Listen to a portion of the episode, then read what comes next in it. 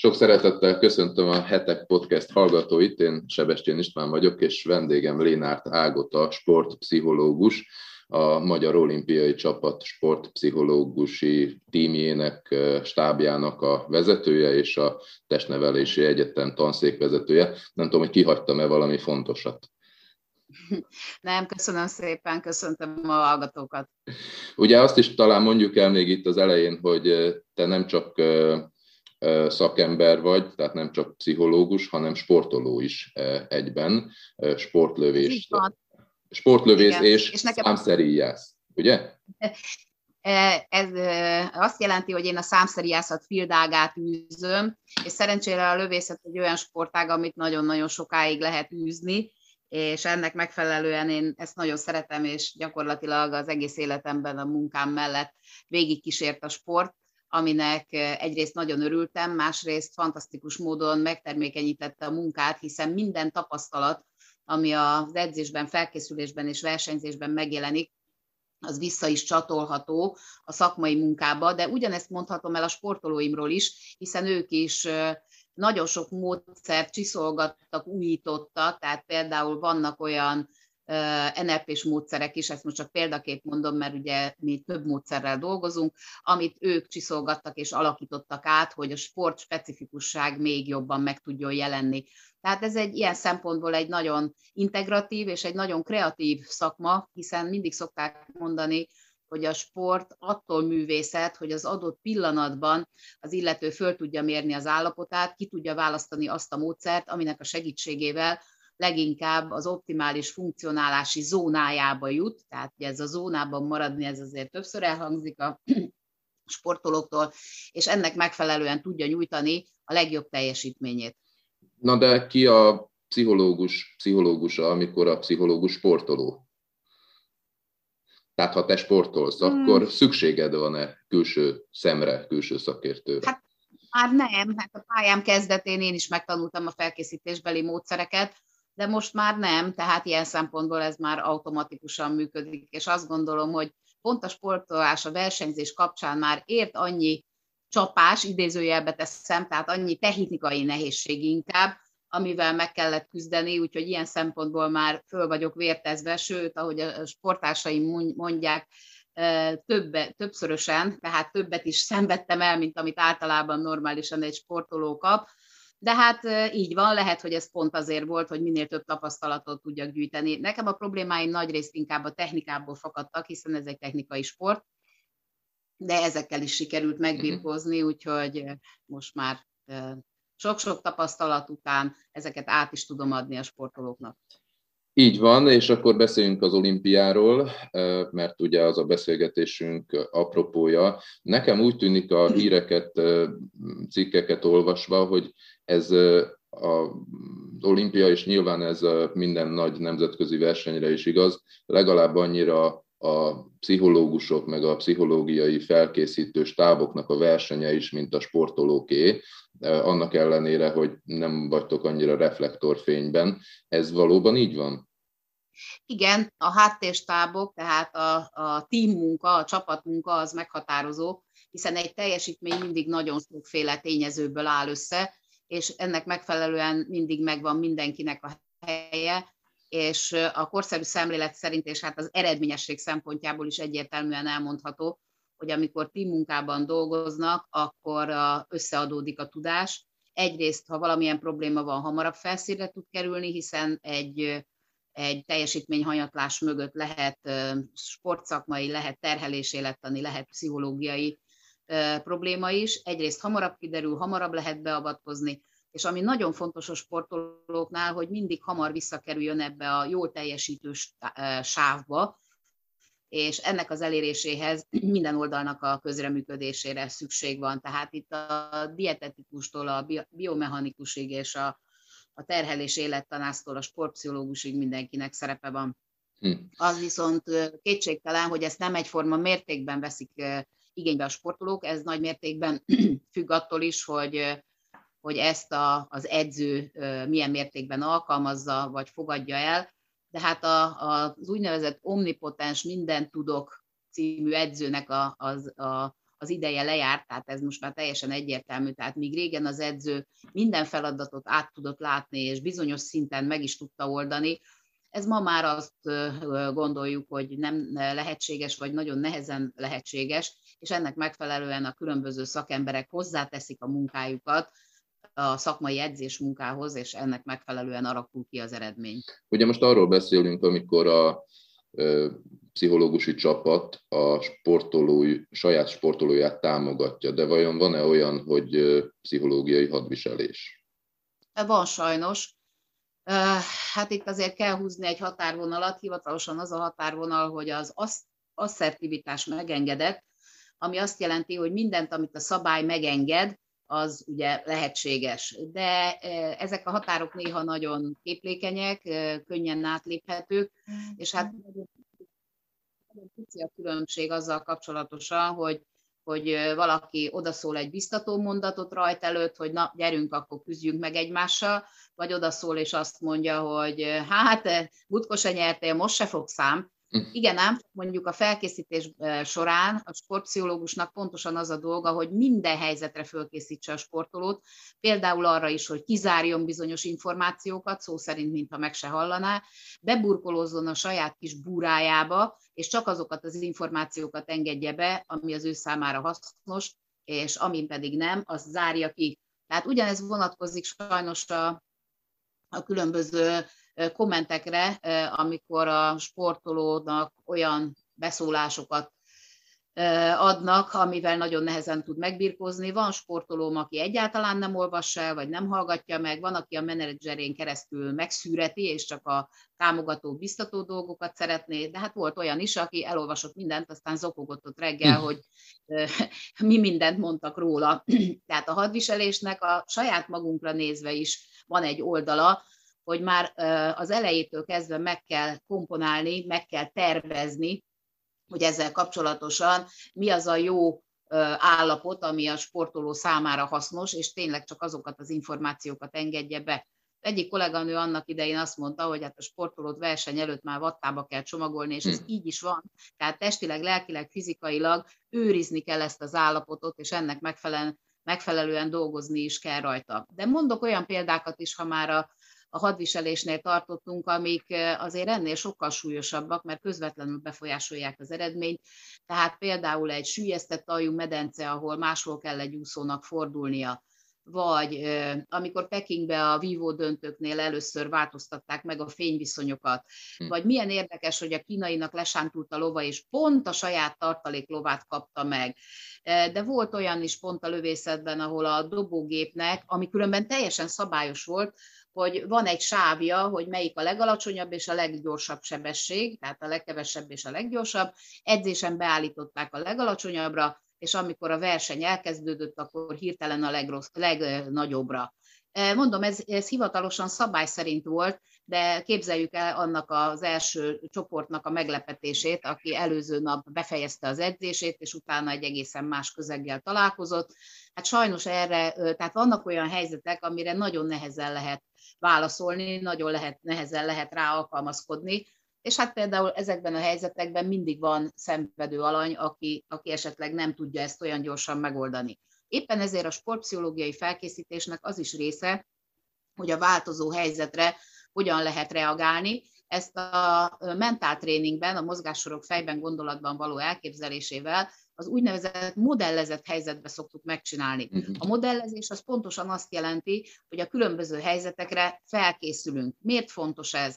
Azért, mert hogyha felkészülünk rá, és ennek megfelelően minél gyorsabban elő tudjuk hívni az adott választ, amire szükség van, akkor nincs időkiesés, és a teljesítmény folytonossága biztosítható. Mi van akkor, hogyha olyan helyzetbe kerül a sportoló, amivel eddig még soha nem találkozott? Akkor is segítenek ezek a minták, mert pontosan az van, az a lehetőség van benne, hogy valami hasonló történik, és erre az agya emlékszik. Tehát ilyen helyzetben is a gyors átváltás meg tud valósulni, ennek a sebessége megint csak meg tud maradni, és ez ugyanolyan, mint például a sakkozóknál, hogyha sok-sok játszmát ismer valaki, akkor sokkal könnyebben tudja hm. előhúzni azt, vagy sokkal könnyebben tud egy kreatív megoldást kitalálni ezzel kapcsolatosan. Vannak-e olyan sportágak, illetve a sportágak között van-e különbség a kitettségben? Tehát, hogy mennyire kitett a sportoló ezeknek a külső hatásoknak, vagy akár a saját mentális állapotának? Én azt gondolom, hogy két tényezőt nagyon fontos tekintetbe venni. Egyik a sportágnak a népszerűsége, uh-huh. amire az emberek jobban odafigyelnek. Másrészt maga a sportoló személyisége. Hiszen, hogyha egy kedves személyiségű sportoló belopja magát a, a nézőknek a szívébe, akkor természetesen sokkal többet fognak foglalkozni vele, és ez így rendjén is van. Tehát a lélektani hadviselésnek van egy olyan oldala is, hogy mi az a profil, amit én mutatok magamról. Tehát azért valljuk be, a sportolók között is vannak olyanok, akik egy picit jobb képet mutatnak magukról. Ez egyáltalán nem baj, hiszen a civil élete, a magánélete az nem tartozik senkire, viszont amit kitesz magáról, amit posztol, amit csetel, és így tovább, az meg fogja határozni azt is, hogy hogyan fognak fordulni hozzá a nézők. Mi lesz az a közönség elvárás, mi lesz az a, a felé áradó érzelmek sora, amit neki ilyen szempontból el kell viselni, vagy kezelni kell. Tehát nagyon fontos, hogy alakítson ki magáról egy pozitív képet, de ne, ne tökéleteset, mert ugye tökéletesség senkiben sincs, ez világos, de hogy az az ő is ember című momentum az legyen meg benne, és amikor jó teljesítmény ér el, vagy akár gyengébben szerepel, akkor is egy közönség számára átadható formában közvetítse ezt az egészet. Miért? Az emberek, hogyha találkoznak egy viszonylag rosszabb teljesítménnyel, és hát sajnos ugye az utóbbi napokban erre volt példa, nagyon csúnyán reagálják hm. ezt le, és én nem győzöm mondani, hogy egy sportteljesítmény kapcsán, de minden teljesítmény kapcsán nagyon sok tényező van mögötte. Tehát azok az emberek, akik elhamarkodottan mondanak véleményt, esetleg nem ismerik a sportbeli felkészítésnek a szakaszait, vagy nem ismerik azt, hogy mit jelent a versenyzés, mit jelent eh, egy század másodperccel veszíteni, vagy egy körrel, tehát hogy néha tényleg olyan nyúlfartnyi különbségekről beszélünk, ami szinte megfoghatatlan, de ez éremben ugye meg maximálisan realizálható realizálódik. Tehát ugye nem mindegy, hogy valaki első lesz, vagy negyedik lesz, de közben a különbség lehet, hogy csak egy-két centi a szószoros értelemben. Tehát jó lenne, ha ilyen szempontból, aki ténylegesen érdekel, egy kicsit mélyebben belepillantana a sportba, mert azt is megértené, hogy néha nagyon kicsik a különbségek, sőt mostanában egyre gyakrabban, másik oldalról, hogy, hogy mennyi mindenen múlhat a felkészülés, és ez nem mosakodás, amiatt, hogy hú, miért nem sikerült, hanem hogy ténylegesen ez a sport, ezért szeretjük, ezért gyűlöljük néha, e, ezért imádjuk, ezért nem tudjuk abba hagyni, ezért okozza azt az izgalmat, ami a nézőkben is föntartja a kíváncsiságot, a szurkolást és minden olyan lelki reakciót, amivel találkozunk. Hát ha már így bementünk ebbe az utcába, akkor azért azt nem tudom nem megkérdezni, hogy szerinted hosszú Katinkával mi történt. Mert ugye sok mindent lehet olvasni, most talán a legújabb az, Ugyanezt hogy... tudom mondani, ez tehát, hogy a, a, a mai, mai hír, hogy, hogy kirabolták őket júniusban, tehát, hogy, uh-huh. és akkor ezt még akár összefüggésbe is lehet hozni a teljesítményeivel is, bár ugye azt, azt, azt azért már sokan beáraszták az olimpia előtt is, hogy az ő felkészülése nem sikerült annyira jól, tehát lehet, hogy itt nem annyira a, a lelki tényezők játszottak szerepet. Ugyanezt tudom mondani, tehát hogyha ő az olimpia után folytatja, akkor végig kell gondolnia azt, hogy a felkészülésében mi működött jól, és mi nem. És ennek ugye, ahogy említettem, nagyon sok összetevője, tényezője van. Ezeket mind-mind-mind egyenként a szakemberek segítségével elemezni kell, és ennek megfelelően kell folytatni a dolgot. Tehát ezt így látatlanban megmondani, vagy ezzel kapcsolatosan találgatni, azt gondolom, hogy uh-huh. nagyon nehéz. A felkészülése, hogy nem úgy alakult, mint ahogy szerette volna, igen, ezt lehetett tudni, de a sportolók teljesítményében ez is benne van, hogy egyrészt a felkészülés, másrészt a, a, az életkor, és így tovább, tehát a, az adott körülmények, az olimpia halasztása, és így tovább, most hosszasan lehetne sorolni a listát, 20-30 mhm. féle összetevővel, ez mind-mind-mind benne van. Akkor ez ilyen szempontból is egy nagyon speciális olimpia, mármint a sportolók hogy mondjam, lelki felkészülése és alkalmazkodó képessége szempontjából. Így van. Tehát a sportolóknak meg kellett erősíteni a csapásokkal való megküzdésüket, ami azt is jelentette, hogy a legtöbbjük szerencsére ezt jól vészelt át, mert azt mondta, hogy akármi lesz, olimpia lesz, én meg készülök.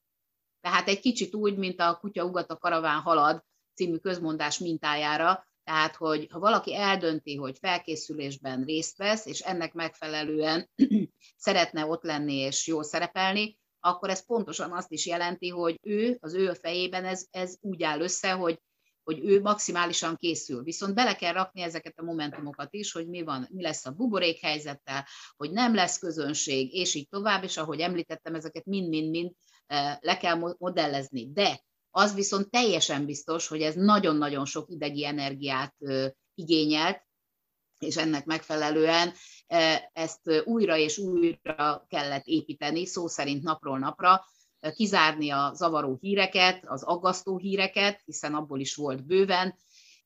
A legnehezebb volt például, hogy kizárni azt a részét, hogy eljut-e rendesen mindenki a kvalifikációs versenyre, nem lesz-e beteg, vagy a családjában, ismeretségi körében nem lesz valaki beteg. Tehát sokkal több akadályozó tényező volt, és ez lélektani értelemben is nagyon erős megküzdést kívánt. Uh-huh. Um, ugye magyarok vagyunk, és ezért mindig a negatívumokról szoktunk beszélni, és nagyon ki vagyunk erre hegyezve, de pontosan ezért hadd beszéljünk egy picit a pozitívumokról. Például Szilágyi Áron, vagy Milák Kristóf, mit tud uh, olyat, amivel uh, csúcsra tudtak érni. Ugye Szilágyinál ráadásul az is nagyon érdekes, hogy, hogy egy ilyen sorozat siker fűződik a nevéhez, tehát a harmadik olimpiáján tudott extra teljesítményt nyújtani. Mm, meg lehet mondani, hogy, hogy mik azok a mentális összetevők, amik ilyenkor szükségesek és segítenek?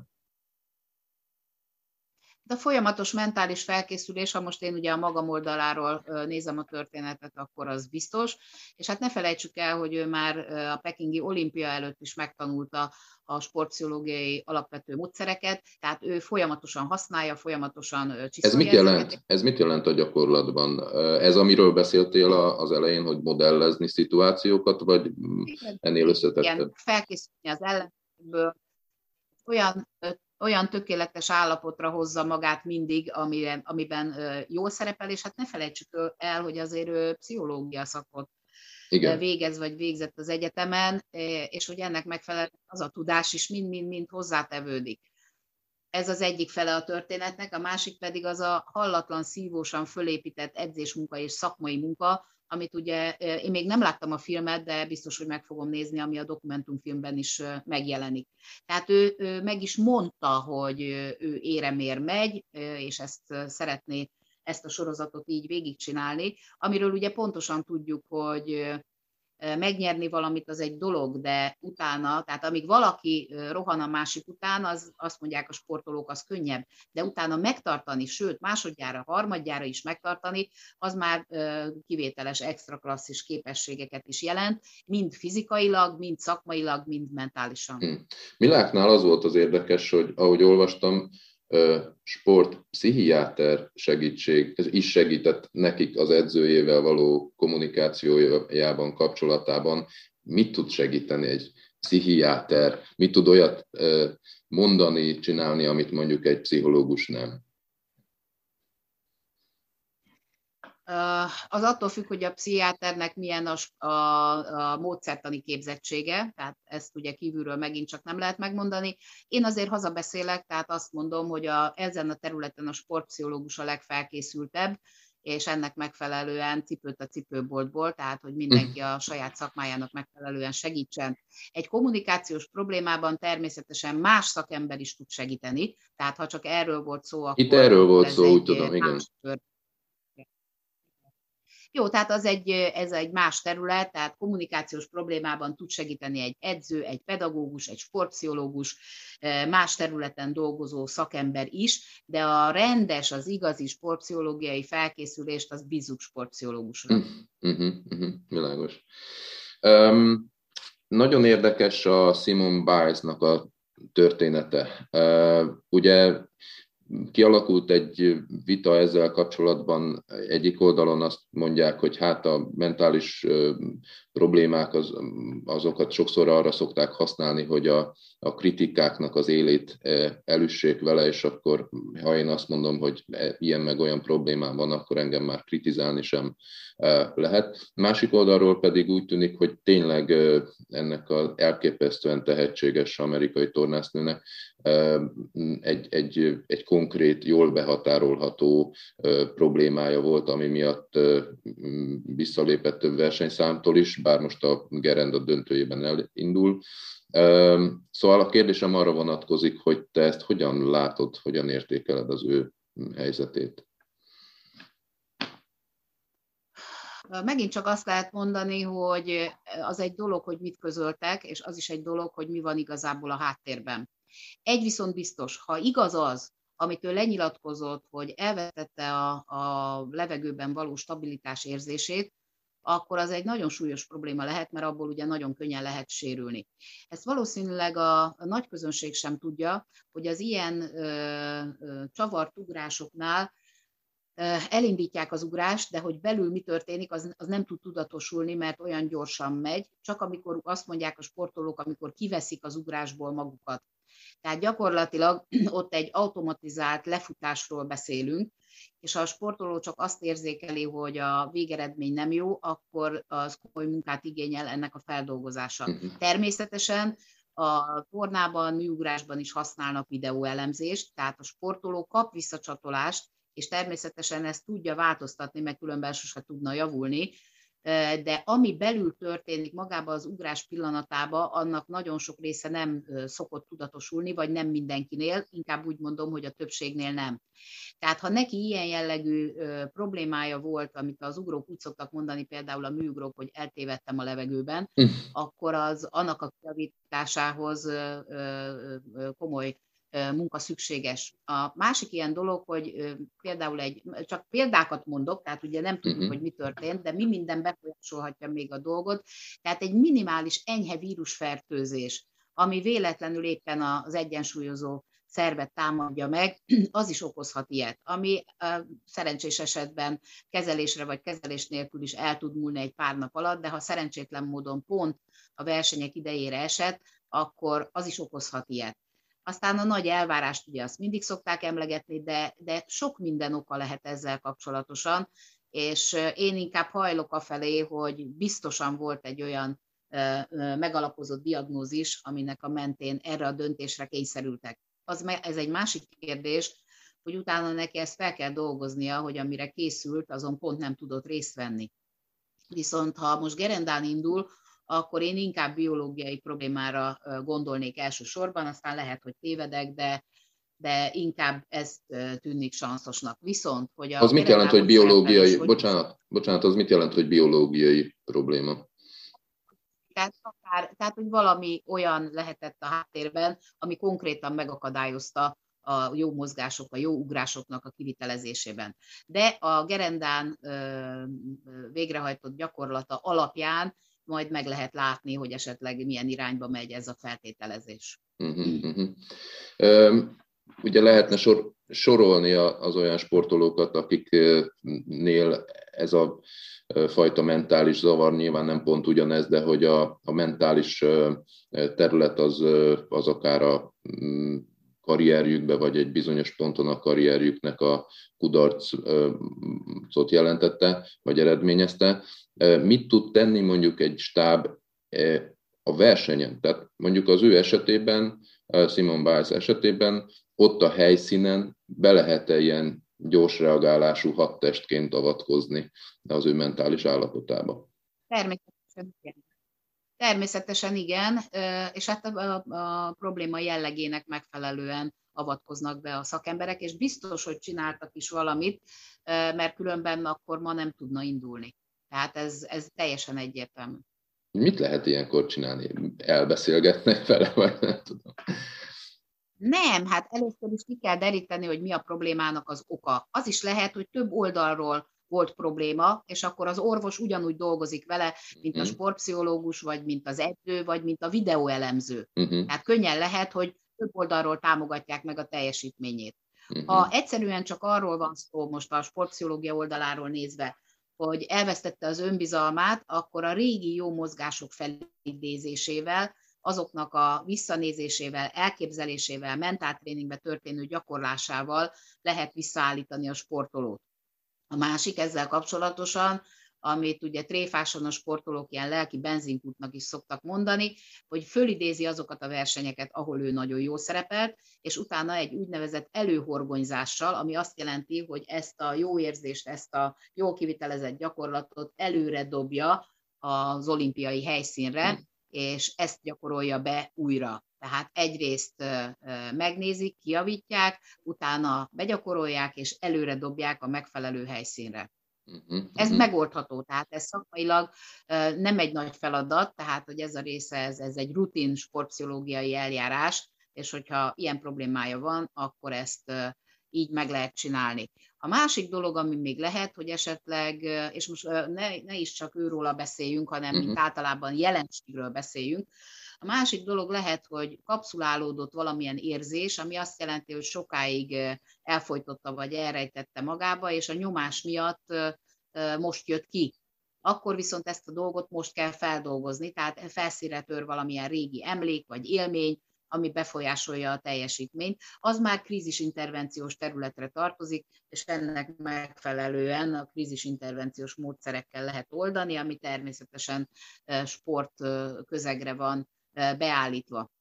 Tehát, hogy valaki egy olyan érzelmi reakciót él át, aminek a, a gyökere jóval mélyebbre nyúlik.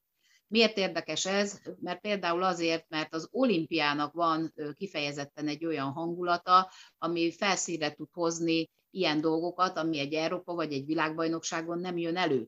Tehát nem éri el azt az érzelmi hőfokot, ahol ez a probléma felszíre törhet. Ilyennel, ilyennel találkoztam jó magam is jó párszor. Itt két dolgot lehet csinálni, ha földolgozható a dolog, és van annyi idő, és a sportoló is úgy érzi, hogy jobb, ha beszélünk róla, akkor ezekkel a, a, a dolgokkal lehet foglalkozni, és ha van idő, akkor meg is lehet oldani. Vagy a másik, hogy visszaállítani az alapállapotot, és úgymond jegelni, és azt mondani, hogy jó, akkor, ha amikor vége van az olimpiának, akkor nyúlunk hozzá újra. Mhm. Ezek magánéleti dolgok, magán jellegű, tehát az ő, tehát nem a, sportol, nem a sport tevékenységével kapcsolatos valami korábbi kudarc kattan be, hanem itt konkrétan magánéletről van szó, ugye, ha jól értem? Bármi, bármi jöhet uh-huh. bármi jöhet, tehát az is jöhet, hogy, hogy mit tudom én, az első edzőjével ilyen, meg olyan, meg amolyan volt a viszonya, és hirtelen most ez eszébe jutott, lehet magánéleti dolog is, vagy kapott otthonról egy rossz hírt, ami fölhozza ezeket az emlékeket, élményeket, szó szerint bármi lehet, és ami nagyon érdekes, hogy néha egy, egy egészen kicsi dolog is képes elindítani ilyen folyamatot, tehát egy, egy élmény, egy rossz beszólás, egy rossz hangulat sokkal nagyobb nyomást tud rágyakorolni, tehát ami esetleg itthon vagy a hétköznapi életében meg se jelenne, az ott ebben az érzékeny állapotban magasabb hőfokra kerül. Hm. Ez nagyon érdekes, akkor te valószínűleg többet tudtál meg az évek alatt a magyar sportolókról, mint talán szerettél volna, nem? Hát az biztos. Ezt viszem magam. Ez biztos. Igen.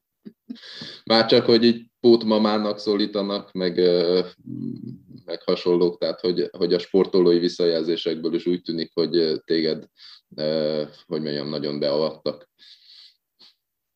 Ez így van, mert minden, ami a teljesítményt befolyásolja, azt rendbe kell rakni valamilyen szinten. Tehát ez nem azt jelenti, hogy innentől kezdve klinikai szinten kéne foglalkozni a dologgal, de ami megoldható, azt igenis rendbe kell tenni, hiszen minden ilyen negatív lenyomat befolyásolja a teljesítményt. Uh-huh. És ez vonatkozik például a szakmai részre is, ugye annak idején Berki Krisztiánnál azt mondták, hogy ó, hát amit a selejtezőbe elrontott, azzal nem kell foglalkozni. Na most ez pont sportszakmai, sportpszichológiai szempontból nem így van.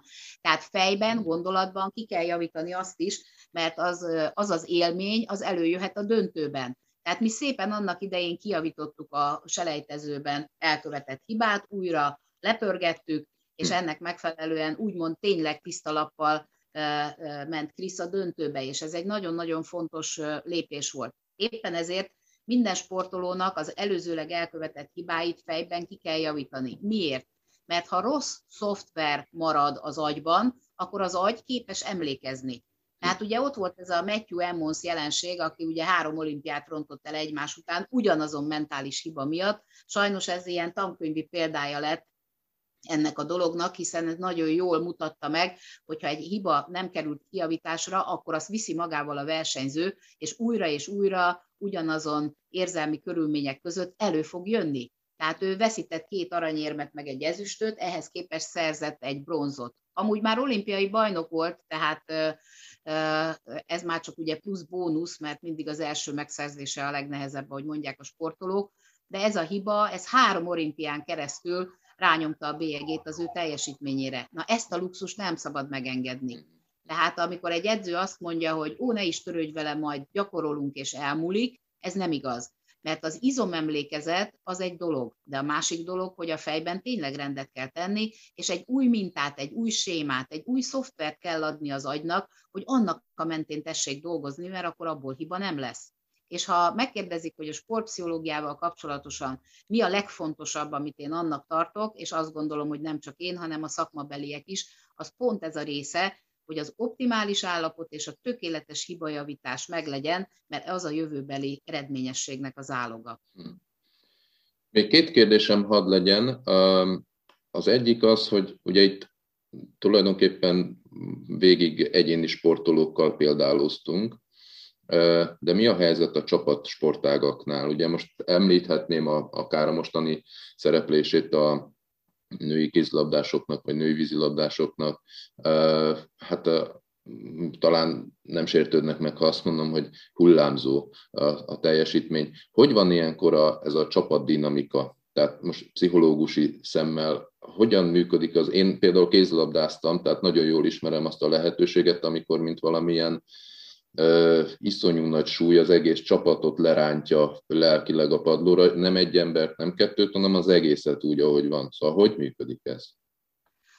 Ugyanúgy egyrészt a módszerek alkalmazásában nincs különbség, tehát ott az egyéni felkészítésben is, meg a csapat felkészítésében is ugye több szinten kell dolgozni tehát a módszerek elsajátítása kell, és utána a stratégia, taktika közös megbeszélése mindenképpen, ugyanúgy a modellezés, tehát maguk a módszerek azok ugyanazok, de a több szinten való dolgozás az előhívja azt is, hogy a különböző csapaton belül az, az együttes munkát elősegítő dolgokat előtérbe kell helyezni, tehát ezt is meg kell tanítani, a csapattagok közti konfliktusokat fel kell oldani, tehát ott nagyon sok dolga van egy sportpszichológusnak, a kezdőknek szoktam is mondani, hogy ne csapattal kezdjenek, mert az ilyen szempontból sokkal nagyobb kihívás. Mi az, ami a csapatsportágaknál nehézség? Ez az úgynevezett sorozatterhelés. Tehát valamennyi hullámzás minden csapatnál elfogadható, de természetesen ezt a hullámzást, mint a színusz hullámot igyekszünk minél kisebb mértékre szorítani. Itt még gyorsabb a hibajavítás, és még gyorsabb a következő meccsre való felkészülés.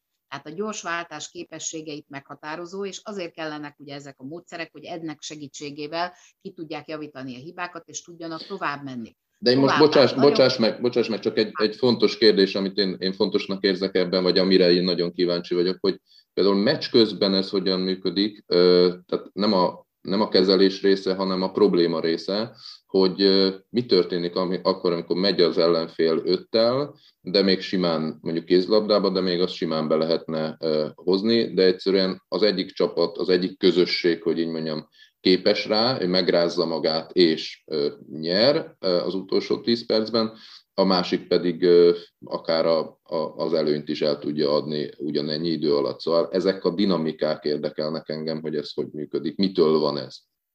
Ezeket a helyzeteket be kell gyakorolni, tehát megfelelő módon, rendesen edzés közben is az edzőnek kell olyan körülményeket teremteni, amikor szimulálják, modellezik ezeket a helyzeteket. Másik, ami ezzel kapcsolatosan nagyon fontos, a mentális keménység, a mental toughness ami azt jelenti, hogy föl kell készíteni őket arra, hogy akármi történik, az eredménytől függetlenül megyünk tovább. Ez az egyik legnehezebb, serdülőkorban még nehezebb, de a felnőtteknél se könnyű, hogy függetlenítem magam az eredménytől, és azt mondom, hogy megyek tovább, küzdök tovább, mert a sport pontosan azért sport, mert bármi lehet és hogyha az edző ezt és a különböző helyzetekben ezt beléjük nevelik, hogy nem az eredményt kell nézni, hanem azt, hogy hogyan küzdök tovább, és ezzel a mentális keménységgel megyek tovább, akkor ez egy olyan rutinná kell, hogy váljon, aminek a segítségével szó szerint keresztül mennek a falon.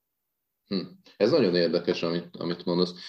Lejár az időnk, ezért gyorsan mondom az utolsó kérdést, hogy ugye te most nem Tokióban vagy, viszont leszel, a paraolimpiai csapattal leszel kint. Miben más a te munkád az épp sportolókkal, ha egyáltalán más, és miben a parasportolókkal?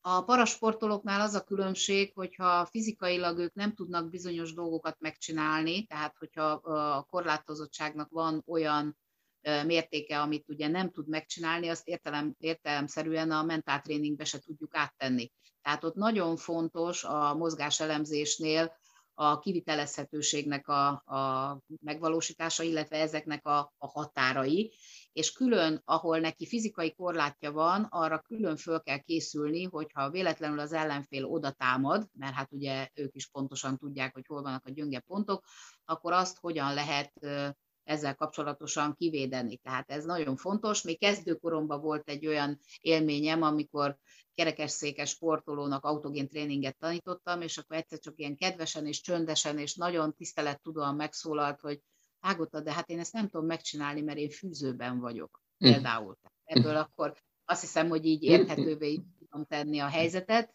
Úgyhogy ez az egyik része, maguk a módszerek ugyanazok, és ami nagyon fontos, amit ugye a nagy közönség is másképp szokott értelmezni, hogy ó, hát szegények így meg úgy, szó sincs róla. A sportolók ugyanúgy élik meg a helyzetet, ugyanolyan keményen készülnek, ők ezt lehetőségnek és ajándéknak tekintik az élettől, hogy a sportban is ki tudnak teljesedni, és ennek megfelelően teljes életet tudnak élni. Viszont ilyen szempontból ott is van versengés, de azért én azt tapasztalom, hogy nagyobb a segítőkészség is, tehát hogy ezt azért úgymond az épek, ahogy ők szokták mondani, az épek is átvehetnék, hogy, hogy nem attól nyer valaki, hogy legázolja a másikat, hanem pontosan attól, hogy egy, egy tisztességes küzdelemben, egy etikus küzdelemben ki fog felülkerekedni. Nagyon szépen köszönöm a beszélgetést, és sok sikert kívánok neked és nektek is a sportolók mellett Tokióban. Lénár Tágotával, sportpszichológussal, a Magyar Olimpiai Csapat sportpszichológusi csapatának vezetőjével beszélgettem. Köszönjük szépen a figyelmet, Sebestén Istvánt hallották a Hetek Podcastben.